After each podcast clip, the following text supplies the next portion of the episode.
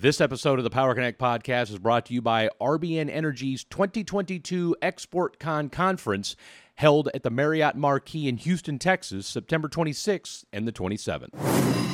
The system conducts a live auction while you're on the web page. It takes about a second, and then you'll get not only a quote but a binding price offer from that installer to put 16 or 20 or 24 panels on your roof, whatever you selected online. So we're making solar purchases into an e-commerce uh, thing. Welcome into the Power Connect podcast. I'm your host, Fred Davis. Episode 31 of the program rolls along on a Wednesday. Glad to have you guys on board. Another great show on tap for you today as we welcome the program from CEO of Otovo, Mr. Andreas Thorsheim. Otovo has become the premier residential rooftop solar company in all of Europe, and they're expanding at breakneck speed. And so we're going to talk to Andreas about that and get his thoughts on if they might ever venture across the pond to the United States. They have ventured across the pond over into Brazil, but would they ever come to the United States? So we'll get that from Andreas and much, much more. So stay tuned for that here in just a sec. But before we get to that, just a few housekeeping items to take care of. One, don't forget to follow the program over at Apple Podcasts, Spotify, and then, of course, you can always go to the website as well, thepowerconnect.net at thepowerconnect.net. Connect with us on LinkedIn, Fred Davis and or the Power Connect, or go ahead and just connect with both of us. And stay tuned because we've got some great episodes coming up. We've got Miss Catherine McLean from Dylan Green, uh, who's going to join us here on Friday. And then, of course, we've got Miss Aria McKenna host of the Green TV program, as well as founder of the Global Cooling Project. So we've got her coming up next week. Looking forward to that. And then we've got a slew of other great guests that are going to be on the show as well. Looking forward to talking to Mr. Daniel Roesler from Utility API. Great fan of the show as well. And so uh, just an overall good dude. And so we're going to get some thoughts uh, from him on uh, all things going on in the energy transition, as well as from a data analytics standpoint, which again continues to be a hot topic. And so we'll get his thoughts on that industry and much, much more.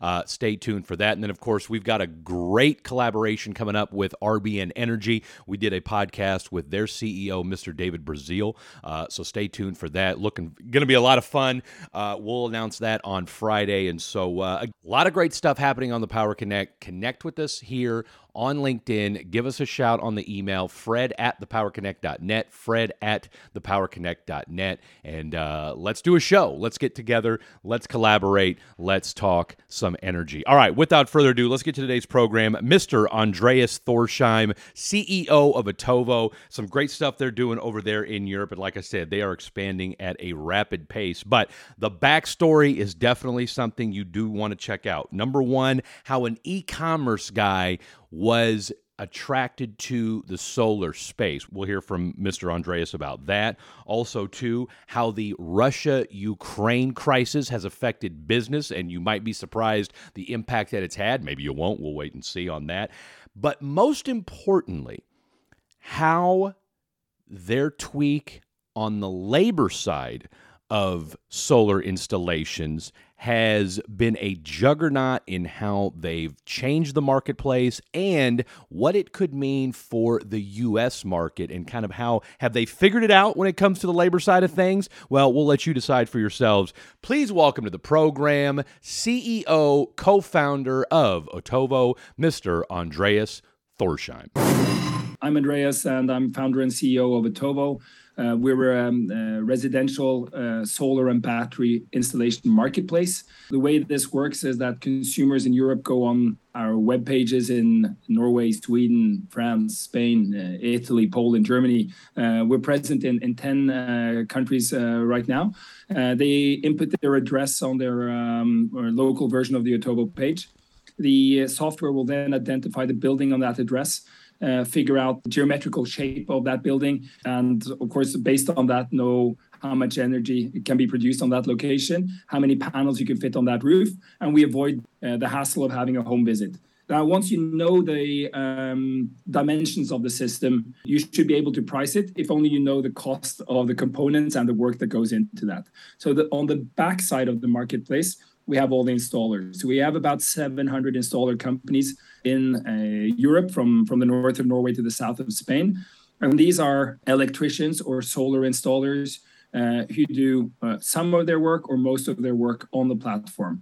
And they input their cost of driving, of scaffolding, uh, of panels, of inverters, uh, etc. And the system conducts a live auction while you're on the web page. Takes about a second, and then you'll get not only a quote but a binding price offer from that installer to put 16 or 20 or 24 panels on your roof, whatever you selected online. So we're making solar purchases um, into an e-commerce uh, thing and delivering it a bit like like Uber or Fedora or other uh, other platforms do. So let me get this straight. You, you've got installers essentially bidding for prices so that you're going to get the best labor price ahead of time, right? Correct. Yes. So where did that mechanism come from? What was the what was kind of the impetus behind that idea? we started in residential solar here in Europe in 2016. And uh, back then, power prices in Europe were low. We didn't have the tax credit system that you've had in the US, so less policy support. Labor here, at least in this domain, is quite expensive. Uh, so it's hard to make solar work. And keep in mind that in Europe, the solar resource is typically about 50% lower than what you find in the US, right? means we're, we're growing up in a hard environment for solar. So how do you solve that in that situation? Well, you need to be super automated because you cannot waste time on anything. So, so the idea for the company was looking at solar panel cost development. It was obvious that solar energy would win win on price eventually everywhere in the world, including in Europe, but also that the hardware cost would make up less and less of the equation of the lifetime cost of energy on, the, on that um, solar installation. What remains is the labor. And how do you how do you create efficiencies in distributed installations? Our idea was that ought to be done through competition and allow call it capitalism or Darwinism to work. Let these guys get feedback uh, when they lose. Let them get rewarded by getting the, the installation when they win. And if you can iterate on that than you can when you're doing home visits, well, then everybody wins. And, and we're putting the installers to work doing what they should be doing, screwdriver in hand, installing stuff on people's roofs in people's electrical cabinets, not making PDFs, not figuring prices out in Excel. And the consequence of that is that we can build systems as cheaply as 70 euro cents per watt, which is mind blowing in in the US environment, right? But uh, but that's like we we started this later under a bit uh, more constrained conditions, and the result was that we came out pretty tough, I guess. Were you guys impacted? I know here, and well, I guess it would be a different story, right? Because I know here we had the big issue with, you know, the investigation into the the solar panels, and then of course the chain, the supply chain. How has the supply chain affected Otovo? First of all, we've been uh, in a situation where imports from Asia and the US have not been impacted by, by trade wars. So at least that part has been working for the solar industry uh, in Europe. But the, we've been hit by COVID in the ports in Asia, in the manufacturing centers in Asia, in in manufacturing centers uh, in Europe, Israel, uh, the US as well. Um, we've been impacted by COVID um, with the installers who who, who couldn't uh, do their work. So there's been a lot of starting and stopping over the last two years, and notably this year with an enormous increase in demand from consumers as we're having an uh, energy crisis over here. Consumers are looking for alternatives to unpredictable and, costly grid energy, and solar is is taking up a lot of the sort of demand there. Um, but that means that incredible uh, increase in the need for installers, and, and that's been probably holding growth back somewhat compared to what it would have done if we, if we had more available hands. But that's about to solve itself. Um, so I guess the short story is lots of st- stopping and starting, lots of friction, uh, but it's easing up now. And I think the the outlook for this autumn is really good for uh, for residential and solar in Europe. Um, we certainly have the, the, political will in place, and we have consumers' minds really focused on getting this type of um, installation done. So, a rosy outlook, I'd say, for the industry in Europe right now. Six years ago, when when solar panels and putting them on roofs were a whole was, I mean, even here in the United States, was, was has been was was a push tell me about that conversation because I know you and a handful of gentlemen started this whole thing, and a little bit about what were you doing prior to, and what was it about rooftop solar that made Andreas Thorsheim said? Because I know you're big in the technology scene over there in Europe. What made you decide with you and, and you said it was it started around a coffee table, if I'm not mistaken, uh, based off what I read on the the website. Right. Yeah. But you guys were sitting around. I mean, what you know what was it? You know, maybe drinking some some some Norwegian brews, or what? What, what was the conversation like? We said, you know what, let's let's uh, let, let's start a uh, rooftop solar business and dominate Europe. I think that sort of the uh, the seed was sown when I visited Peter Carlsson, uh, who was EVP of uh, supply chain in, in, Tesla back in the day. Uh, he's a Swede. He now uh, is founder and CEO of Northvolt, the the battery uh, manufacturing company.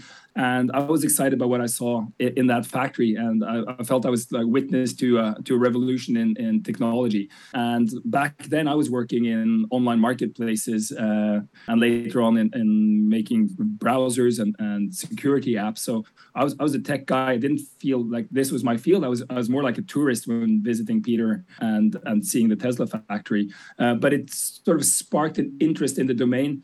Being a, a big nerd, I was reading about this in, in in my spare time. And then I was looking at this cost curve of solar, and, and these two insights came first that solar will win, and second that when panels get cheap enough, only labor and the last mile problem will remain.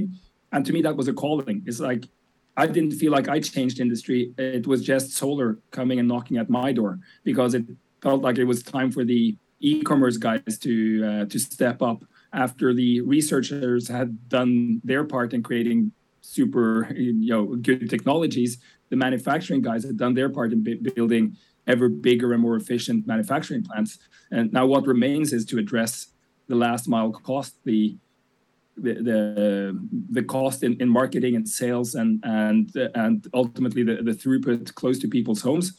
And to me, that sounds like something that's done by online platforms, and that's how, usually how other industries solve this. So uh, we we didn't feel like we were.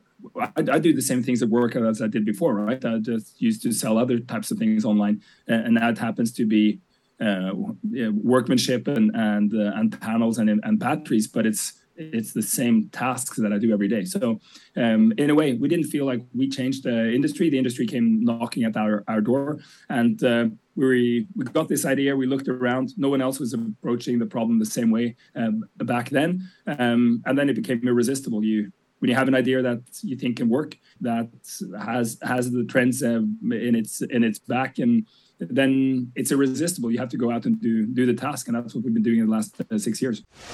Yeah, Andreas Bentzen, uh, who came from REC, the, the panel manufacturing company. Lars, uh, who was uh, CFO at the biggest convenience store uh, chain in, in, Europe. And Simon, who was a, a tech founder from another company uh, from, from before. The, the, four of us, we started this company back in 2016. And I can say that the reception fell kind of flat because this was a time where Europe had boomed and busted in residential solar, primarily in Germany, driven by crazy incentives in the early 2000s. We were in a, a, climate where Peter Thiel was saying that you know clean tech doesn't work. You, you cannot put your money in this. Uh, I remember the the first uh, week we were doing our first round of fundraising. Uh, the MIT uh, Tech Review had on its front page venture capital, the wrong model for clean tech.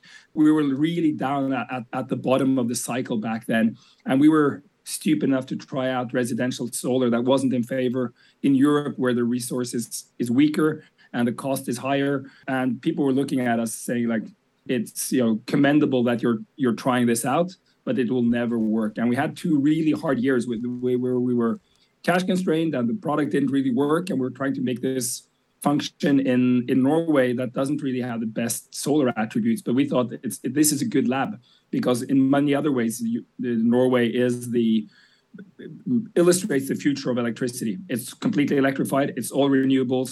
90% of new cars sold are, are electric vehicles. Lots of other great attributes, right? But for to make solar work in Norway, super hard. Um, so we had two really tough years making the system work.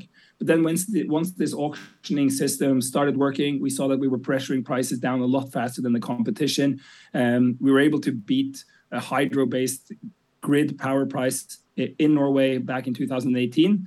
And to us, that was the validation we needed. And uh, we've been going on an expansion spree since. We're entering roughly a, a, country per quarter now. Uh, we're doing six countries in Europe this autumn. Um, so, so things have really changed. And of course, now with the uh, terrible events that Europe is experiencing, the need for clean, affordable, and homemade and non-Russian power um, is super relevant. So, so now it's a completely different game, of course.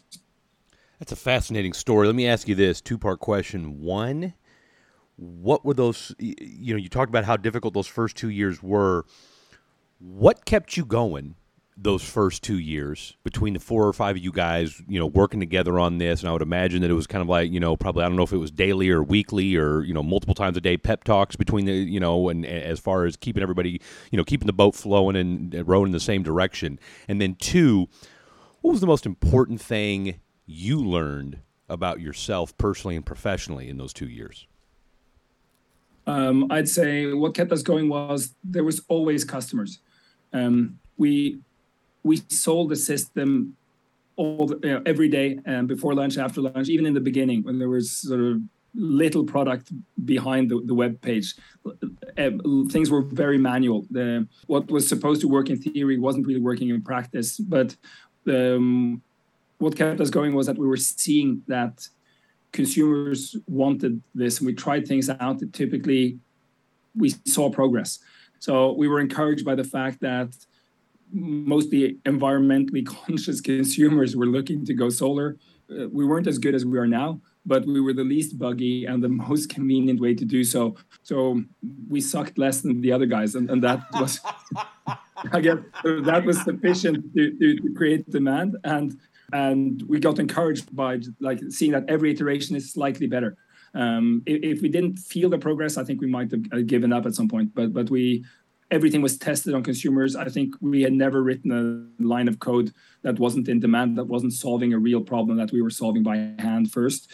So in a way, very conscious about our use of of, of the venture capital we got in, use of our time. Um, so so I think that encouraged us. And I think what I learned about myself was that. Uh, I could be a salesman. And um, I think having this this culture where we put the consumer first, where we obsess about the customer, and we can close the deal, and that uh, that was new to me. I, I felt more like a, a product guy or a, a creator, uh, but turned turned out I was a salesman. and That was encouraging to change my personality, I guess, a bit to be more more uh, more outgoing and, and, more extrovert, and uh, um, yeah, probably made me to a better person. I hope you, you weren't just an internet guy anymore. You you could actually go out and, and sell the product. Yes.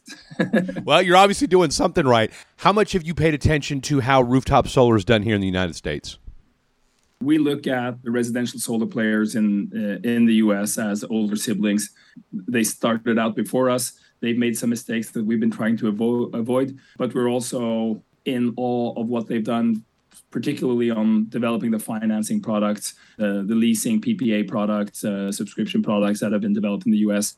Super sophisticated, and we copy what they do with with pride. We've been inspired by the ambition to make brands that span the whole continent, like like you have in the US with with, uh, with Sunrun and Sunnova, and before that other other brands that either disappeared or got merged into other entities and tremendous respect for the folks uh, in, in, those companies and what they built. And we copy and replicate and get inspired by them all the time. Very conscious about what they've done. And I think me or someone on my team has read every earnings report and every listen to every podcast that uh, that the main players in the US have done. We like to have other people do the testing and, and do the mistakes. That's uh, easier for us, right? So they're the older siblings. They go up um, in front, and and we try to do a little bit better, a little bit different, uh, because we're we're growing up somewhere else. But it's um, uh, no, we, we follow them closely.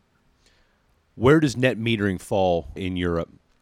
Well, I think the, the broader picture is that European politicians have been more consistent over time, I guess, than the US, and also more mm, developing in concert, even if we're different countries. Um, there's this common set of, of, rules that have meant that its uh, development country by country isn't as random as it, as it could have been. So, quite early on, um, politicians and regulators have been treating this the same way they did with the telecoms markets giving consumers rights ahead of the incumbents and the utilities and the public utility commissions. So they're enshrined as a right for Europeans. You have the right to produce your own electricity, to input it into the grid, to not be taxed.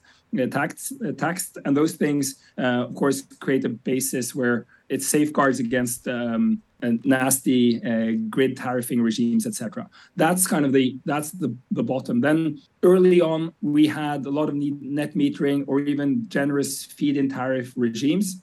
Now, the problem with those were that they can come and go, as you've experienced in, in multiple of the states in the, in the US.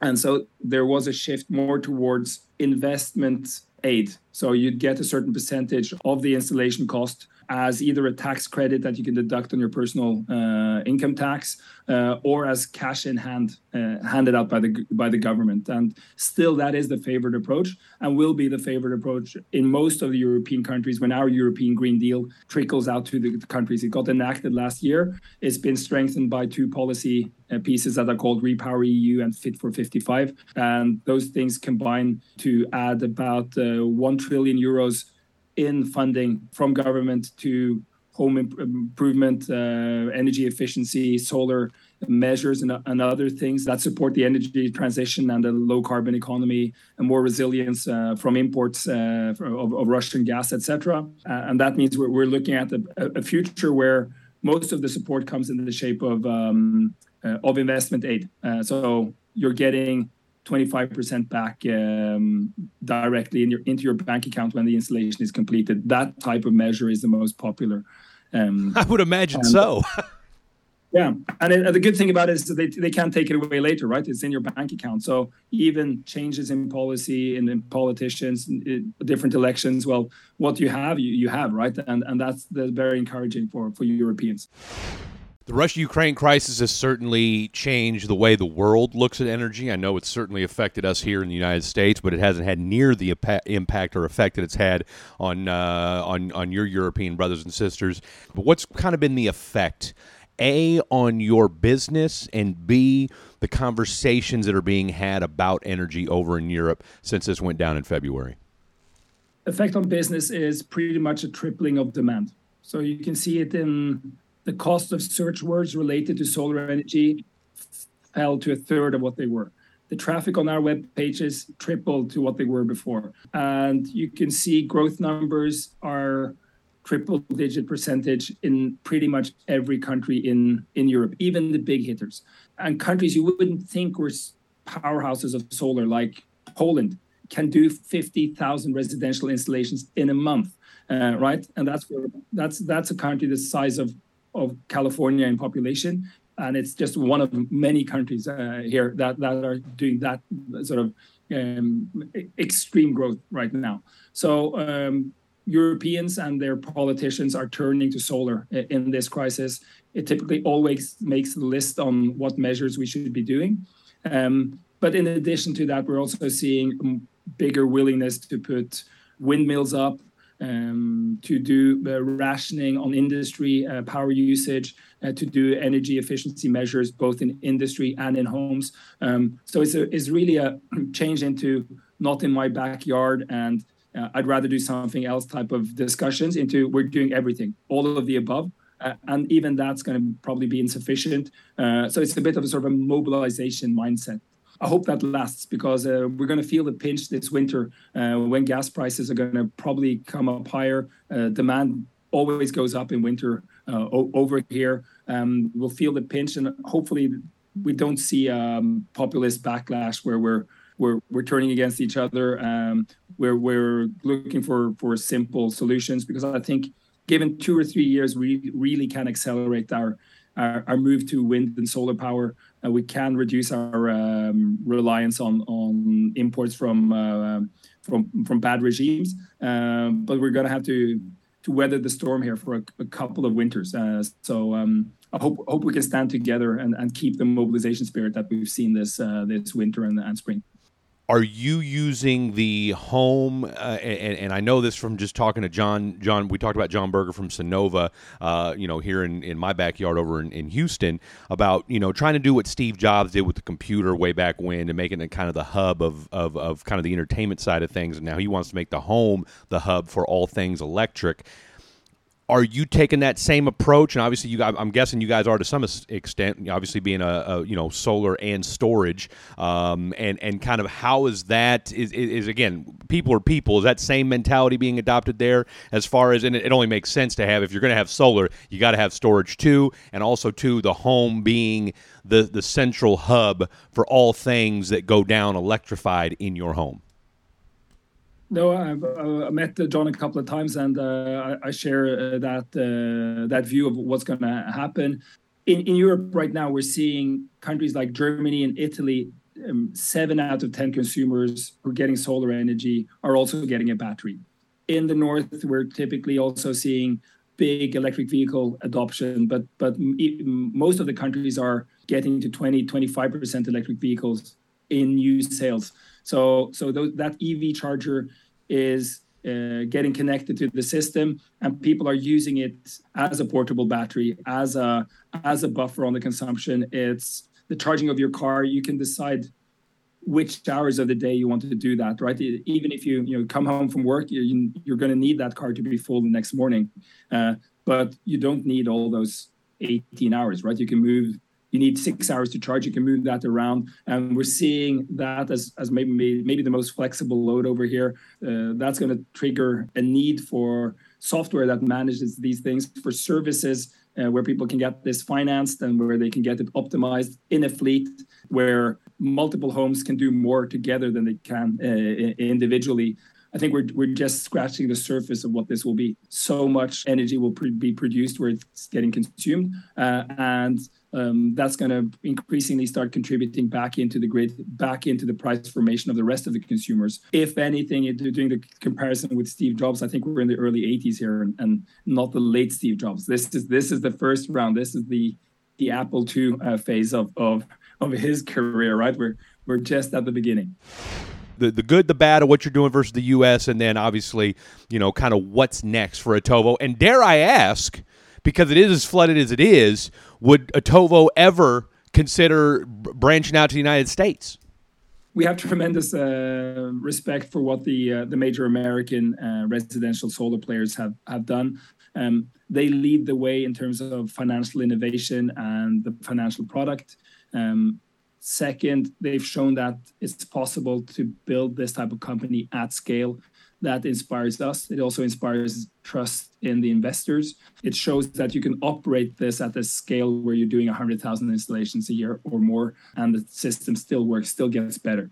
So that's very inspiring. Um, now, um, being typically 10 years younger than the, the, the US major players, we've created this with um, I guess, much more software and, much more mind to automation. So we're much more labor efficient um, and we can get by with much lower power prices and, and still make a buck for the consumer and for ourselves. Um, so I think we have a technology edge and an efficiency um, edge uh, that allows us to to survive in, in a bit harsher uh, uh, economic climate uh, over here. Uh, and I think that's our superpower. Will we ever go to the US? Well, um, we have a joint venture in Brazil, so we've crossed the Atlantic at least. We're testing out our software uh, in a different regulatory environment, different demand, demand environment with different uh, um, demographics than we see in Europe. That's uh, off to a good start. I guess next 12 months we'll we'll do a few thousand installations over there, three, four thousand maybe. Um, so it allows us to to test things at, at a decent scale, and um, and hopefully the learnings there will. Uh, give us the opportunity to to consider um, different ways of expanding beyond uh, just doing more countries in Europe. We've chewed off quite a bit here with with uh, six country launches this year. We'll cover a population that is uh, 90% of Europeans will be able to to get a solar offer and get an installation from Otovo should they choose so. Um, but we're starting at 0% market share in all these six markets and uh, that's not the market share i like i, I want to be at 10% or above so i'm going to next the next couple of years going to be focused on gaining market share in europe getting critical mass um, getting these consumers to choose to go solar uh, first and foremost but in addition to that, add a battery to their system, um, choose a, a, subscription or a lease model so that we can have a continuous relationship with these people over the next 20 years, um, and um, that we build the groundworks for an Otovo of the future where we have more services, um, both grid services, call it arbitrage or um, or playing in concert um, services for the uh, consumers, um, and probably more hardware types than the battery uh, and the solar panels and the inverter, uh, EV chargers, heat pumps, maybe um, the, the, water heaters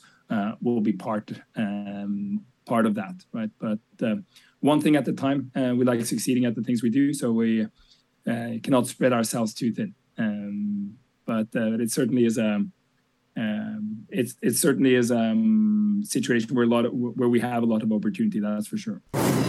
Thank you so much for that, Mr. Andreas. You can catch all of the Power Connect episodes over at powerconnect.net Apple Podcasts as well as Spotify. And if you listen to us on Apple, give us a five star rating. Why? Because it helps with the algorithm. And we ask that you listen to the entire podcast. It just helps with everything. And plus, we think we do a good job and you will enjoy it. Like we said, we've got Miss Catherine McLean from Dylan Green coming up on Friday. Aria McKenna, plus a big announcement with RBN Energy on Friday. You definitely do not want to miss that. And of course, if you want to be part of the program, get with us, Fred at thepowerconnect.net, or check us out on LinkedIn, Fred Davis and or the Power Connect, or why not just connect with all of us? You will be glad that you did. This has been the Power Connect podcast, connecting the energy transition one conversation at a time. Wake up all the builders, time to build a new land. I know we could do it if we all lend a hand. The only thing we have to